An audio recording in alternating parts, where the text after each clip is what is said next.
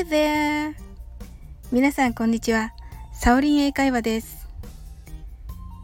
今日は第3回目の配信です。お越しいただいて本当にありがとうございます。また第2回にたくさんいいねをありがとうございます。この番組はお好きなことをしながら耳だけこちらに傾けていただけたら思います。それではゆったりと気軽な気分で聞くだけ英会話をしてみましょう。今日は昨日の第2回 Excuse me の続きのような回です。第3回は Excuse me がちょっと難しい人に朗報です。Excuse me が難しい方におすすめしたいのは Sorry です。Excuse me のちょっとすみません。どっちがいい ?Sorry はすみません。ごめんなさいと謝るときに使いますね。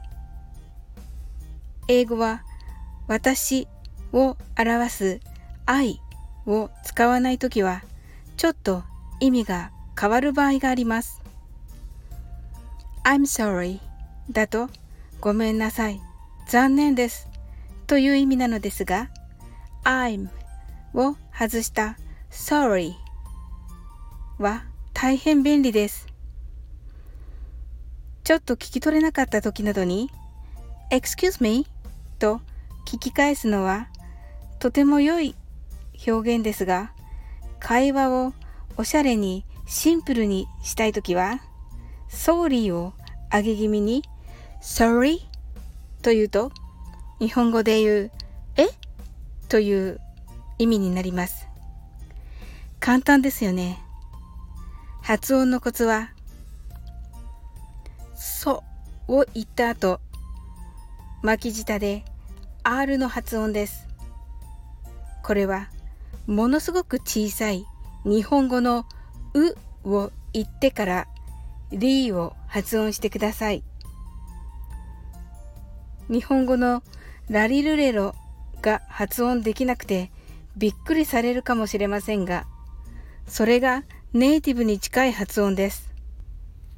第2回目のいいねが嬉しくて、なんだかたくさん詰め込んで話してしまってごめんなさい。それでは発音の練習をして今日の放送をおしまいにいたしますね。はじめはゆっくりです。そうを言った後、巻き舌で R の発音。そうを言った後にものすごく小さい日本語のうを言ってからリーを発音してください。Sorry sorry です。いかがでしたか？舌先は口の中でどこにもつきません。では少し早く発音してみましょう。sorry sorry 次はネイティブ風です。sorry sorry ではこれをえという感じで言ってみましょう sorry? Sorry? いかがだったでしょうか？この番組は皆様からのレターを募集しています。英語に関する素朴な質問など、どしどしお送りください。お待ちしています。いいねやフォローをいただけましたらとてもありがたいです。どうぞよろしくお願いいたします。それでは次の放送でお会いしましょう。See you!